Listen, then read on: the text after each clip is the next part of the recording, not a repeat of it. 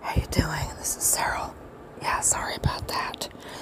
I'm in the living room and I want to uh, give you guys an update on what happened with my roommate.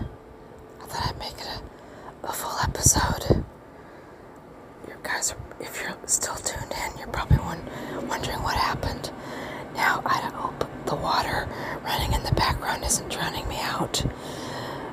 Um, we sort of made up. He apologized for his behavior. If you're wondering where this went, please listen to my previous episode, previous episodes. We sort of made up. I'm gonna go in the kitchen. I can't hear myself. We sort of made up. He apologized for getting pissed off at me.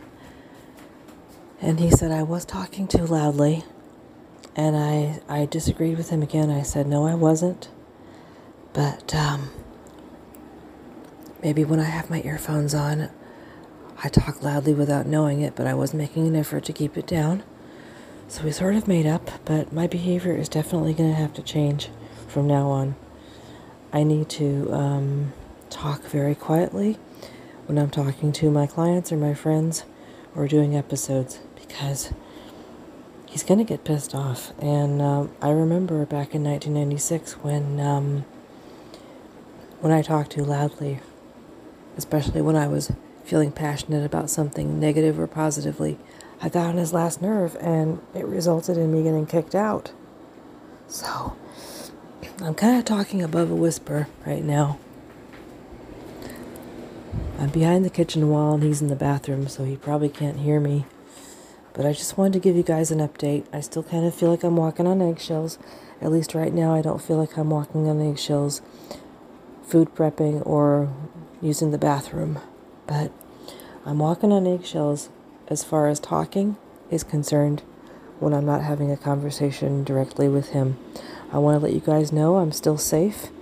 Nothing bad has happened, but our relationship has definitely changed.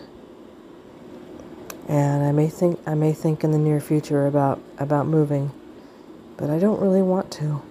I want to live with him, but I don't like feeling like I have to tone it down all the time. I have a bubbly, passionate personality, especially in the work I'm doing. Okay.